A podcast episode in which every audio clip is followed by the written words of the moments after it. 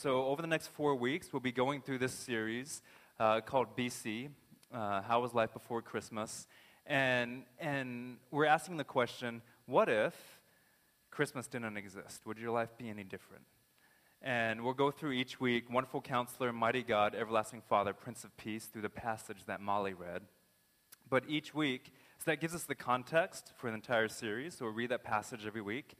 But then each week, we're going to preach from a different passage in Isaiah that teases out each of those names of, of, the, of the Messiah. So today we're talking about Wonderful Counselor. And I'll read the passage that I'll be preaching through a little later in, in the sermon. Uh, but just so you know, that passage that Molly read gives us this greater context for how we're supposed to understand this time of year, how we're supposed to understand Advent, and it's going to push us forward. And then, and then we'll, we'll dive into the text of Isaiah for each specific sermon. So, this question how was life before Christmas? Or, or would your life be any different if Christmas wasn't in it? I don't know what this season is like for you. Maybe this season is just uh, marketing. Maybe it's just about presents. Maybe it is about Jesus. Maybe it's about family. Maybe it's about um, yeah, food. Uh, I'm, I'm not sure. Just busyness uh, for a lot of you guys this season is about. Um, but my girls, they've been talking about Christmas since February of this year because they love Jesus so much. Uh, no, they love presents. Um, but it's a combo. It's a combo both. Um, we actually don't get them a whole lot of gifts. So, uh, but they just love the season. And some of you guys are like that. Some of you guys have been anticipating the season all year. Uh, I mean, and it, it's built, right? I mean, look, we decorated in here, stores decorated weeks ago.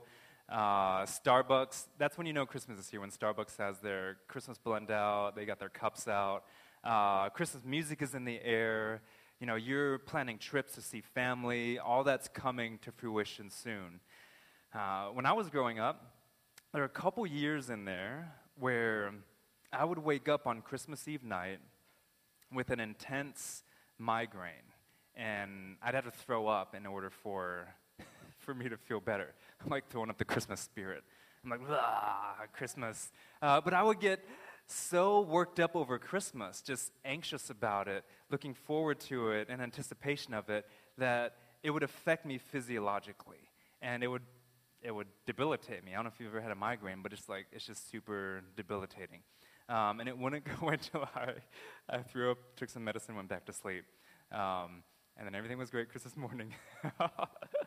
yeah, it's, it's weird. And that happened for a couple of years growing up. Now, some of you guys, Christmas has been like my girls. You can't wait for it to get here. You can't, you, you've been anticipating it all year. The excitement is just building. But for some of you guys, you're more like me in the migraines. And it's because Christmas reminds you of the end of the, end of the year. And you look at your life, 2016, and you say, Gosh, I didn't accomplish any of the goals that I set out to accomplish. You say, Ah, none of my relationships worked out very well. I'm still in the same job. I'm still in school. Like, school is never ending for me. I have these broken relationships my marriage is, is a failure. My faith, it reminds me of, of faith, but I don't even know what I believe. I don't know where I am in my faith. And the season isn't one of joy for you, it's actually one of anxiety, of, anticip- of, of uh, depression, of um, migraines. And this passage that, that we'll go into this morning and the one that, well, first off, the one that Molly read, Isaiah is saying, I know it's hard right now, but guess what? There's a wonderful counselor. There's someone whose wisdom is going to silence your doubts and your fears. There's a mighty God, someone when the situation, your situation seems impossible, is there with you to push you forward. There's an everlasting Father this is the Savior, this is the Messiah, who He's going to represent everything that God is in his nature. He's the exact imprint of the nature of God, Hebrews says. In Colossians, it says he's the image of the invisible God. The fullness of, of the Godhead dwells in him bodily. This is the everlasting Father, and he's the Prince of Peace. He's going to bring peace and justice to your situation. And Isaiah is promising that to a people who are in disarray, who are in depression and anxiety, and, and whose situation does not look good. And this morning, as we narrow down on Wonderful Counselor, I want you to know this that whatever your situation is, because uh, you guys are going through stuff, and whatever your situation is, I want you to remember this statement. If you don't remember anything else, remember this statement uh, throughout the sermon that the Word, and when I say the Word there, I mean Jesus, the Messiah, but also the Scriptures. Uh, it's, a, it's a double meaning there. The word is wisdom that will wash your filth. And I use that word intentionally. It will wash your filth, is what Isaiah uses. It'll wilt your fears, um, and it'll walk you forward. Okay, if you can remember that statement, the word is wisdom that will wash your filth, wilt your fears, and walk you forward. So let's go in Isaiah here. Chapters 1 and 2 of the book of Isaiah. The, Isaiah is a 66 chapter book. It's often called the fifth gospel because uh, it has so many prophecies of the Messiah. And we can look at Isaiah and we can say, oh, wow, Jesus fulfills that, Jesus fulfills that, Jesus fulfills that, and go all throughout the book of Isaiah and see that Jesus fulfills every single one of these prophecies. Chapters 1 and 2 of Isaiah is like a microcosm of the entire book. So if you can understand chapters 1 through 2, you're going to understand all 66 chapters. You're going to understand the rest of Isaiah. So, what's happening in 1 and 2 is there's, there's uh, the people of Israel, so they're the people of God. So, this book is a, Isaiah, when he's talking, he's, he's addressing the people of God here. And when I say the people of God, I'm meaning those who have covenanted with God to say, You will be our God, we will be, we will be your people. That refrain is repeated throughout the whole Old Testament. We'll be your God, you'll be our people. Um, that's that's what makes them the people of, of God. And they've gone through their entire history and uh, they've devoted themselves to God. God has said, You're going to be a light to the nations. So I'm going to use this people. When he says to Israel, he says, There's nothing special about you. He says, There's nothing great about you. You're, you're actually the fewest and the weakest of all peoples. Amos says, that's, that's why you're chosen. Not because you're the best, not because there's anything special, uh, but you're the fewest, and it's in your weakness that my power and my strength and my glory is going to be made known. So God does this. The people, the people follow God, but then what happens is they don't follow God. They disobey. They follow God, they disobey, and they eventually persist in their disobedience over and over and over and over and over again. They disobey. And that's where we are in the book of Isaiah. And, and now we have here a book that is a lot of judgment, uh, but God's judgment isn't like our judgment. God's judgment is always tied with God's love. Okay? And, and so this is really a book about God's love and his love for the people of God here. And, and he says in the first chapter, it's, it's very foreboding, foreboding. I mean, it's very, uh, it, it's, it's, it's not, uh, it's, it's not very light. It seems very dark. Uh, but he goes through it and he says, The city lies desolate in the first chapter. But then he says, out of, a, out of that, a remnant will arise. So you see the judgment and the love paired together. He's like, Yeah, it's desolate, but guess what? I preserved a remnant, and out of that remnant are my people. And then it goes into the city, and it says, he says here in chapter 2 that the faithful city has become a whore she who was full of justice. Righteousness once lodged in her, but now she's full of murderers. And then later on he says, But that city will once again be called the city of righteousness. So you see again God's love. He's, he's trying to restore the people. He's not just, God isn't punishing them, okay? These are the consequences of their own action. God isn't punishing them, these are consequences. And in God's love, He's trying to restore them. Okay, this is the prophets. This is where you need to understand the prophets. A lot of us hear the prophets and we're like, oh, that sounds really bad. But the harsh judgment, the exile that's, that's approaching, is all out of love. Okay? We can't know. We can't know the wrath of God without the love of God. Sometimes we think that on, we have a coin, on one side is the wrath of God, on the other side is the love of God. That's not a right understanding of God's wrath and God's love. It's actually all the same coin. Okay, there aren't sides to it. God's wrath and God's love uh, operate together.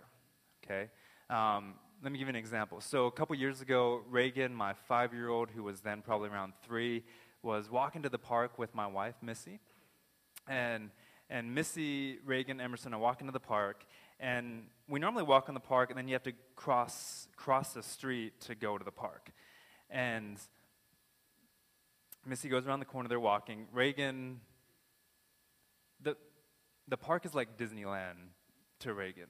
Like, every time she sees the park, she's like, I mean, I don't even know why we're going to take her to Disney World. That's, that's like her Disney World, uh, is the park.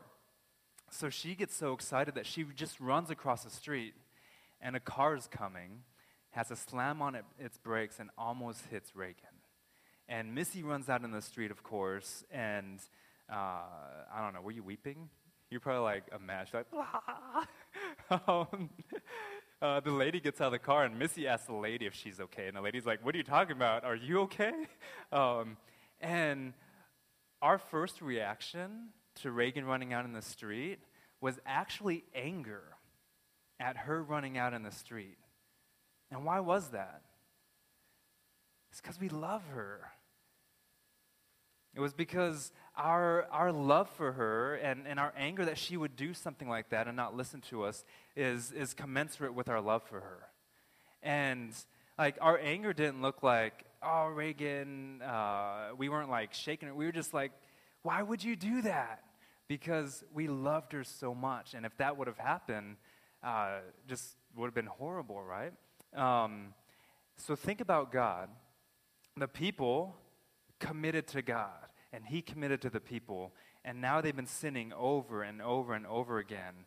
And this is a picture of God's love and His wrath at the same time. Okay? God's. Let's put this, let me put this statement up here. The, intent, the intensity of God's love allows for the intensity of his wrath but it creates the opportunity for the immensity of His grace and His mercy. You guys following that? There comes a point where there's, there's a last resort. And, and God, is, God is here. He's loved, He's loved, He's loved. And some of you guys are here in your, in your walk of faith. You've, you've tried to follow, you, you've been like, like the people of God, like Israel, and, and maybe you've gone up and down, side to side, and, and um, you've just gone deeper and deeper into your sin, into your destruction, into disobedience, and this is where the people of Israel are. And this may be where you are. And God says at this point, sometimes, the prophet, like the prophet Hosea says, sometimes God needs to wound in order to heal. The prophet Jeremiah says sometimes God needs to tear down in order to build up. Paul says in Romans that sometimes God offers us up to our own desires. In 1 Corinthians 5, this is like the very last resort. He says something that's very scary. He says, hand that person over to Satan for the destruction of his flesh so that his spirit might be saved. There comes a point where, where God, he can't love anymore, and he can't chase these people anymore. He can't chase you anymore. And there comes a point where he says, maybe the last thing to do is let you experience this wrath. So that you see through the, the immensity of my love, the, the intensity of my love, the intensity of my wrath, and this immensity of mercy and grace that comes. And sometimes God needs to pull back that mercy and grace in order for you to experience that. And that's where the people of Israel are right now. They're on the brink of exile. They're on the brink of getting vomited, as the scriptures say, vomited out of the land, cast out of it. And God's told them this will happen. He said, if you don't, if, if you don't stay my people, if you're not a light to the nations, like, like you're supposed to be, because they're supposed to be showing the world the salvation of God, that the Messiah is coming to rescue all of us. He says, if you don't do that, you don't deserve the promised land. And you're going to be exiled. And that's where this passage that I'm about to read to you is nestled in between this judgment. And Isaiah says, in the midst of this judgment, in the midst of this exile, there's actually hope. So follow along with me on the screen. This is Isaiah chapter 2, verses 1 through 5. It says, The word that Isaiah, the son of Amos, saw concerning Judah and Jerusalem. It shall come to pass in the latter days that the mountain of the house of the Lord shall be established as the highest of the mountains, and shall be lifted up above the hills, and all the nations shall flow to it. And many people shall come and say, Come, let us go up to the mountain of the Lord, to the house of the God of Jacob, that he may teach us his ways, that we may walk in his paths. For out of Zion shall go the law, the instruction, the teaching, and the word of the Lord from Jerusalem. He shall judge between the nations and shall decide disputes for many peoples, and he shall beat their swords into plowshares and their spears into pruning hooks. Nation shall not lift up sword against nation, neither shall they learn war anymore. O house of Jacob, come, let us walk in the light of the Lord. So, in this passage here, uh, we're just going to walk through it. Um, and I want to show you here the beauty of the wisdom of God here. Remember, we're talking about wonderful counselor this morning, and when Isaiah uses this term, it's a direct allusion to the Davidic dynasty that God foretold in 2 Samuel chapter 7. This is one of the covenants in the scriptures where, where it's, a, it's a major prophecy where God says, David, to King David, that there's going to be someone who's going to sit on the throne of God forever, and this is going to be the Messiah. And when he says wonderful counselor, mighty God, everlasting Father, Prince of Peace, this is a direct allusion to uh, that uh, prophecy. And so this person who's a wonderful counselor, when it says wonderful, in our, in our culture, we've kind of, that word is kind of, it's, it's lost some of its meaning. And the scriptures where, where it's used, it's not just like, oh, that's wonderful. It's, no, he is, he is, uh, we're to be in awe and wonder of this person. And this person is going to be highly unique. This person is going to be one of a kind. This person is, is going to be, there's not going to be anything else or anybody else like this person that we've ever seen or that we will ever, ever see again. That's what he's saying when he says wonderful. All that is in that one word. And then counselor is just saying someone who, uh, what do you typically think of a counselor? Someone who uh, mediates, walks alongside, gives advice, points you in the right direction, and so this person is going to do that like nobody else has ever done it. We've been waiting for this person all of history. And, and so keep that in mind as we go through this. So, verse 2 starts off, it says, It shall come to pass in the latter days. And it gives us a direct, um, what's called an eschatological outlook, uh, an outlook towards the last days, end times. And so, immediately, I, what Isaiah is doing is he's taking the people and, and they're in the midst of this really desolate, desperate situation. In fact, it's actually God who's in the desperate situation here. Um, I'll get to that in a second. Uh, but they're in this desperate situation, and he's like, hey, zoom out from here. Like, let's, let's zoom out a little bit. I want to give you an eternal perspective here, because you guys think you have it bad. He's like, I know it, it seems really bad right now, but let me give you something. He says, in the latter days, it's going to look like this. And this reminds me of 2 Corinthians chapter 4. This is one of my favorite passages in all of the scriptures. It talks about an eternal perspective, this passage does.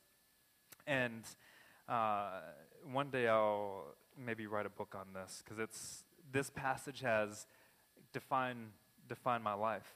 Um, and uh, what Paul is trying to give the Corinthians here is this zoom out kind of thing that Isaiah is doing. He says this to people who are being persecuted for living out their faith. Uh, and you can follow along on the screen, we have it. He says, But we have this treasure, talking about the gospel, uh, the gospel of Jesus Christ. We have this treasure in jars of clay, meaning that, that these, uh, he's talking about our bodies, meaning that they're, they're fragile. Uh, it's in jars of clay to show that the surpassing power belongs to God and not to us. Does that remind you of, of the people of God, why God chose Israel? And why God chooses to use the church? It's not because we're special, it's because we're not special. And he says it's to show the surpassing power belongs to God.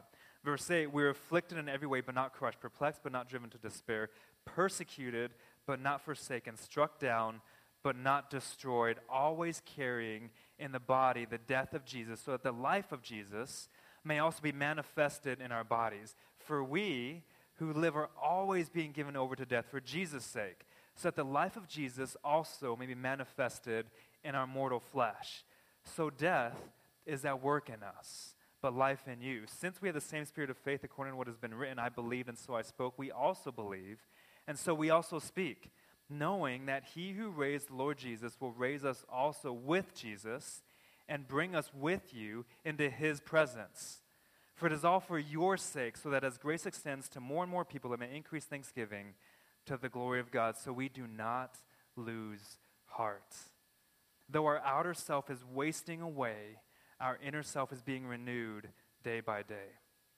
For this light, momentary affliction, this persecution, whatever you're going through right now, this light momentary affliction is preparing for us, for you, an eternal weight of glory beyond all comparison, as we look not to the things that are seen with our eyes, but to the things that are unseen. For the things that are seen are transient, they're fleeting, they're ephemeral, but the things that are unseen are eternal, everlasting, forever. And this is what Isaiah is trying to trying to give to the people right now. That, yeah, it looks really tough right now, but guess what? There's a bigger picture here. So he's zooming out for them and he says, The mountain of the house of the Lord shall be established as the highest of all mountains.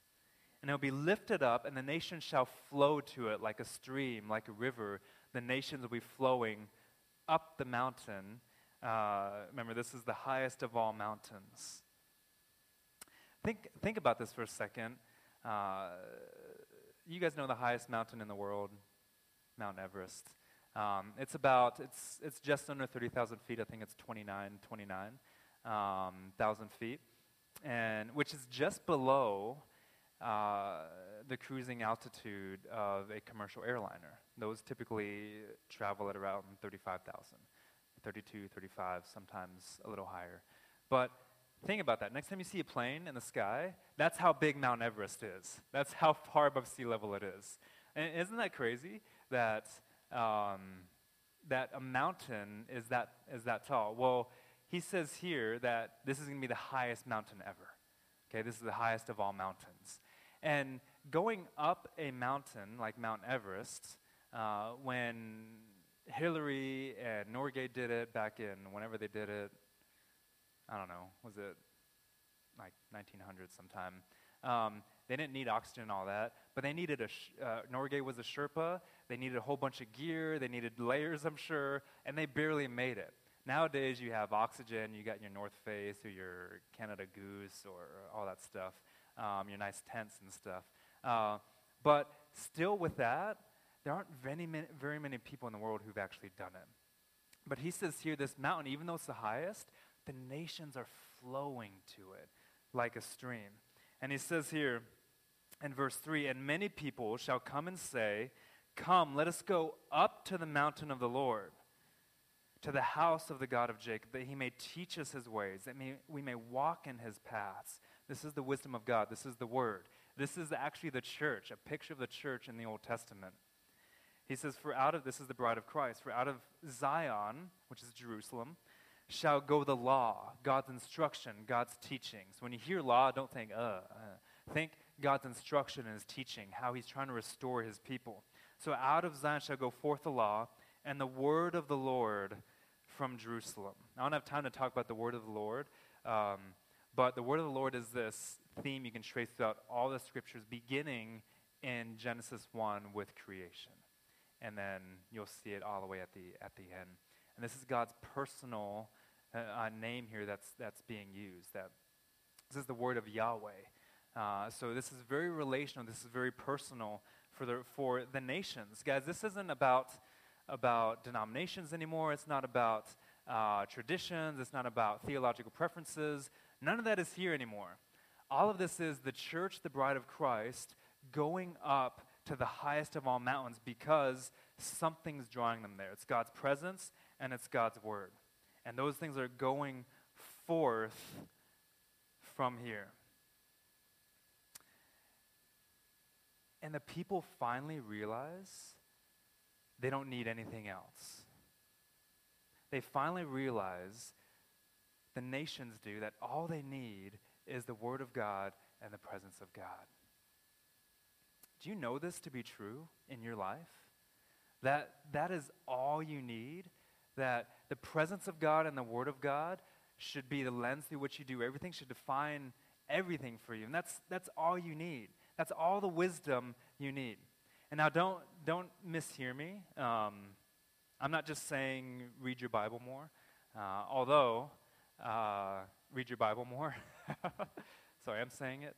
Uh, but uh, God's wisdom isn't, God's wisdom is revealed here. This is the most reliable form of God's wisdom. This isn't the entirety of God's wisdom. Okay?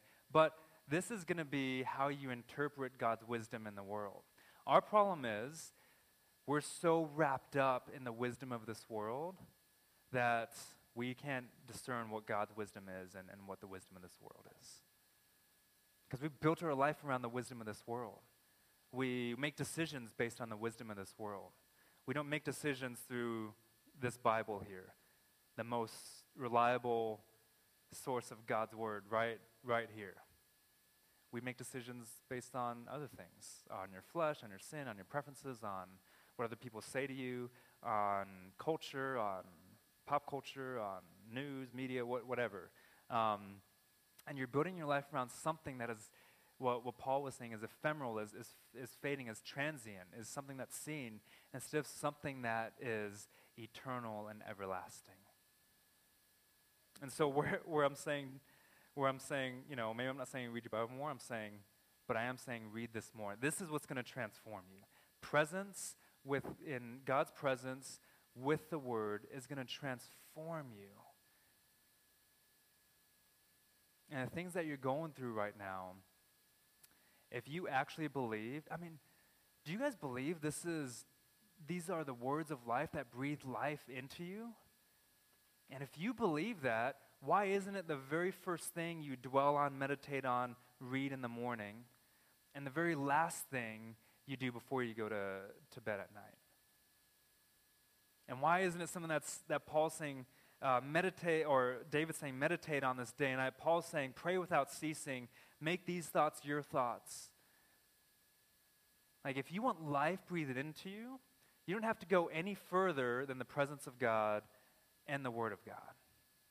Except we're content with the wisdom of this world. We're content with pursuing those things. And that's where Israel is right now. They're content with just their religiosity. Uh, Isaiah once says they're content with just offering up sacrifices. And God says, I never wanted that. I wanted your hearts. They're content with pursuing other idols. Uh, little things, little little gods, success, sex, family, whatever you want, money, whatever you want to put in that blank. And God says, You're never going to find satisfaction in that. And He's saying, at the end of time, what people are going to realize is they're going to just flow up this mountain. And it's like this rushing stream of God's presence and God's words that's drawing all the nations up the mountain. Your problem today is, it may be, you're trying to scale that mountain without stepping into the river. And you can't scale the mountain without stepping into the river of God's word and his presence. And so Isaiah here is drawing them back to this truth. He's drawing them back to this. He says, Out of Zion it'll go forth the word of the Lord. He wants a relationship with you. He'll, he's going to draw you to him. In verse 4, he says, He's going to judge between the nations. He's going to, and when it says judge there, sometimes we take that a little harshly. Um, all it's meaning is he's going to administer justice. He's going to administer justice and peace between the nations, and he'll decide disputes for many peoples. And he's going to beat their swords into plowshares. He's going to beat their spears into pruning hooks. Plowshare, uh, I was asked this morning what a plowshare was. I actually had to look it up this week. I was like, what is that? Um, is that like a piece of the plow? Uh, it's, it's like the blade of the plow. And basically, what he's saying is he's going to take your instruments of death and he's going to make it instruments that bring life. He's going to take your swords and they, they're, they're purveyors of death, and he, he's going to make your instruments to, to breathe and bring life into, into the people. It says, Nation shall not lift up sword against nation, neither shall they learn war anymore. And then he gives this really beautiful exhortation where he's actually pleading with the people. He says, O house of Jacob, which is uh, um, a, a phrase in reference to the people of God, come, let us walk in the light of the Lord. And it's this really sweet pleading that he's doing with them. He's like, let's just let us walk in the light of the Lord. Why do we keep on choosing darkness? Let us walk in the light. And there's this really interesting parallel in the book of Micah in the Old Testament, one of the minor prophets. And minor prophets doesn't mean he's a, a lesser prophet or he wasn't as important as Isaiah. It just means he has a shorter book. Um, and his book is seven pages long. And so, Micah, the first three verses of each of these prophecies is exactly the same. Micah adds two things on the end. And, and two things he adds are these. He says, one, if you do this, there'll be tremendous blessing. If you realize that the Word of God, the presence of God is all you need, there's going to be tremendous blessing. He says, he says here, he, he uses the imagery of a vine, and you'll be sitting under a fig tree, he says, and a vine. And then he says, and no one shall make them afraid. And this is where, going back to that statement, that God's wisdom, that, that the word is this wisdom that wilts your fears, uh, comes from. That, that you will no longer be afraid. And he says, this is so awesome when, you, when you're reading this. He says, so he says, you'll be sitting under a vine, a fig tree, you'll no longer be afraid. And it's because of this, the mouth of the Lord of hosts has spoken. And that's it. Like that's, he doesn't have to say anything else. He just says, God has spoken, and so it will be. And you can trust that. And then he adds one more thing. He says, he adds that the people of God are actually going to triumph. So here Isaiah leaves it, and he's Isaiah's kind of like, hey guys, please let's walk in the light of the Lord. I'm, I'm, I'm pleading with you. I'm, I'm begging you. This is going to be, this is our hope. This is our security. This is what's best for us. Micah says it's going to happen, and the people of God will return, and it will be this way forever and ever and ever. And we have here the people of Israel, the people of God, the house of Jacob, poised between the nations. They can either continue in, in destruction and disobedience and death, or they can go and uh, choose life and light and love. And Isaiah says, The choice is yours. And then after this passage of hope, he goes into saying, the, he goes into pronouncing the judgment even more.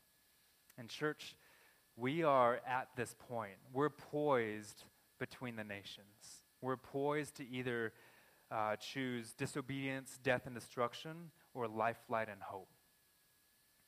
And uh, I don't know, I don't want to get extremely political on you guys. I'm not going to get extremely political. But I believe that we're at this time. If you look at, if you look at uh, what's happened with the U.S. election, um, that we've seen a rise in the church. We've seen the church. We've seen, because what's, what's happening here is, is Isaiah says, there's those who say they're the people of God, and there's those who are actually the true people of God. And those are the ones who are going to be the remnant. And what we see happening in, our, in the West today is there's, there's a distinction now that's happening between those who are true followers of Jesus, who are the true house of, of Jacob, who are the true covenant people of God, and those who are just identifying nominally or culturally with God.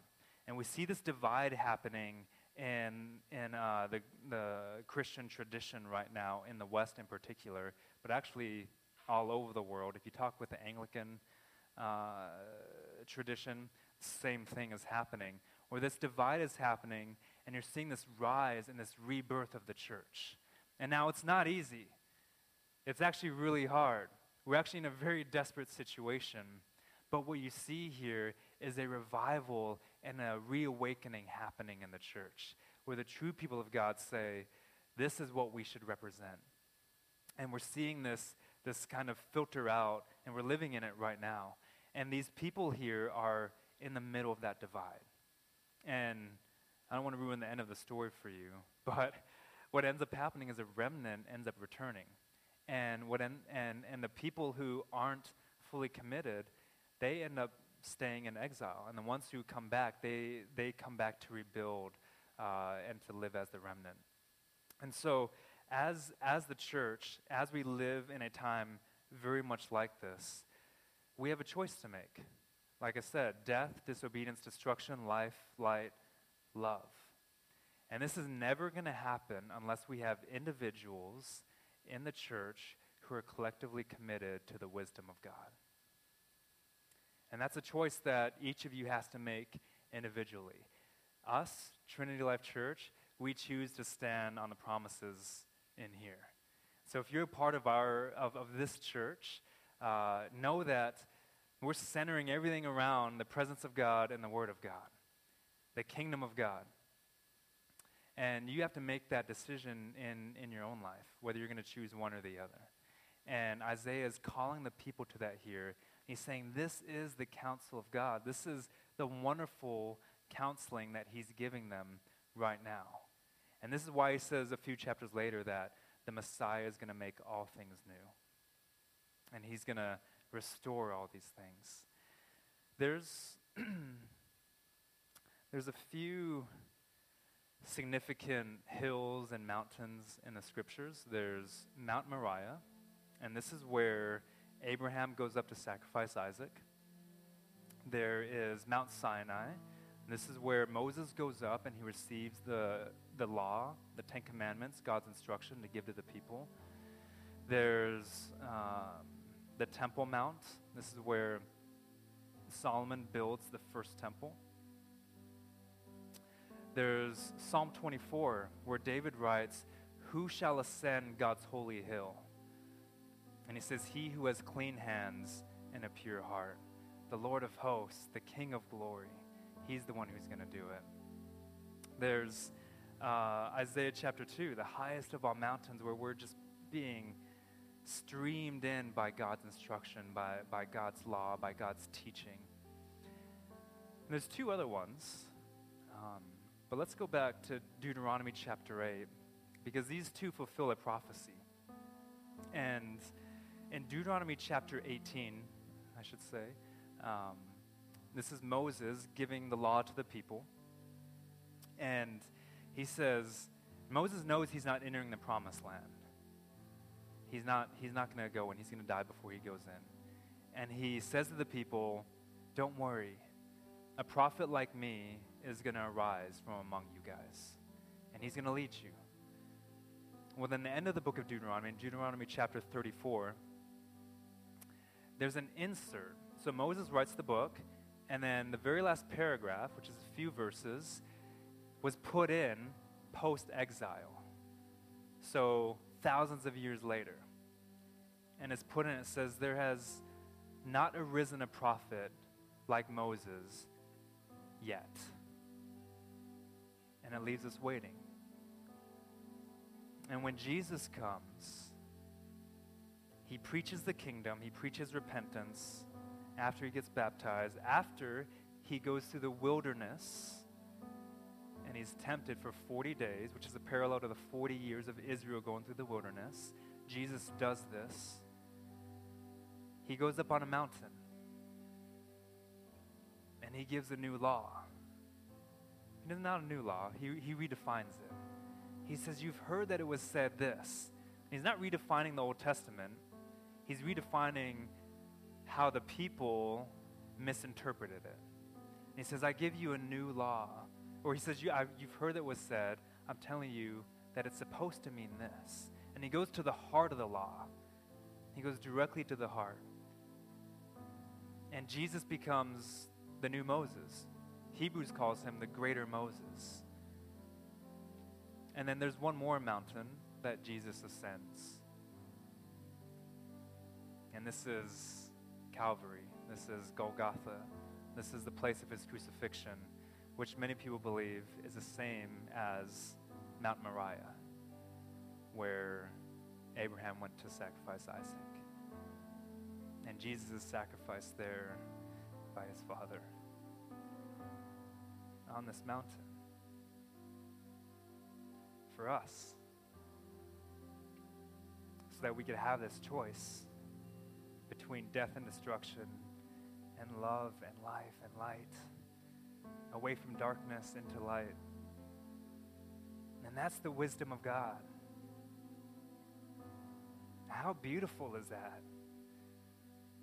If you read through the scriptures, it's not about punishment, it's about God pursuing us and loving us and wanting us as His own. Because He knows we're living in darkness. And He says, You weren't made for that. You're made to be in the light. And we're so comfortable with the darkness that we don't want to let go of the ways of this world. And the light hurts our eyes at first, but once you've adjusted to it, it's, it's a whole new way to see things. The veil is removed, Second Corinthians says. He takes our heart of, Ezekiel says, he takes our heart of stone and replaces it with a heart that can feel, a heart of flesh. And the Word of God is this mirror that we look into, Paul says, that reveals all those things to us. So when I say that the Word, the wisdom of God is going to wash away our filth, it's not because it condemns us, it's because it cleanses us.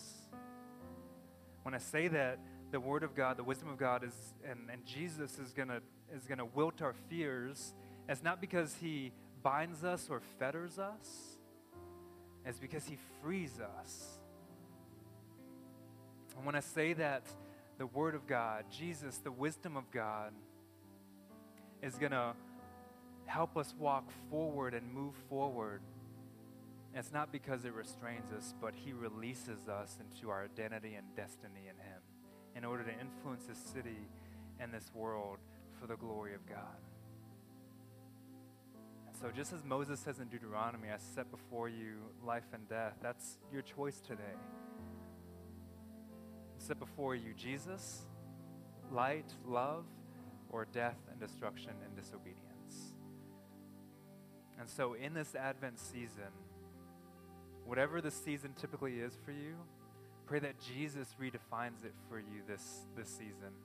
That it's no longer a season of anxiety or depression or just meaningless happiness, but it's something that's rooted in Jesus and the wonderful counselor who is pure wisdom from God. Let's pray. Father, thank you so much for your word. Thank you for its beauty, for its grandeur, for, for giving us the ability to understand it. Thank you for the measure of faith that you've given us to trust in you. Thank you for your willingness, Jesus, to offer yourself up for us. Thank you that you are the wonderful counselor, the mighty God, the everlasting Father, the Prince of Peace. And I pray this morning for anyone who's in here who doesn't know that, who has not been transformed by that, that today would be the day that they choose you and are transformed by the power of your gospel. We ask that in your name, Jesus. Amen.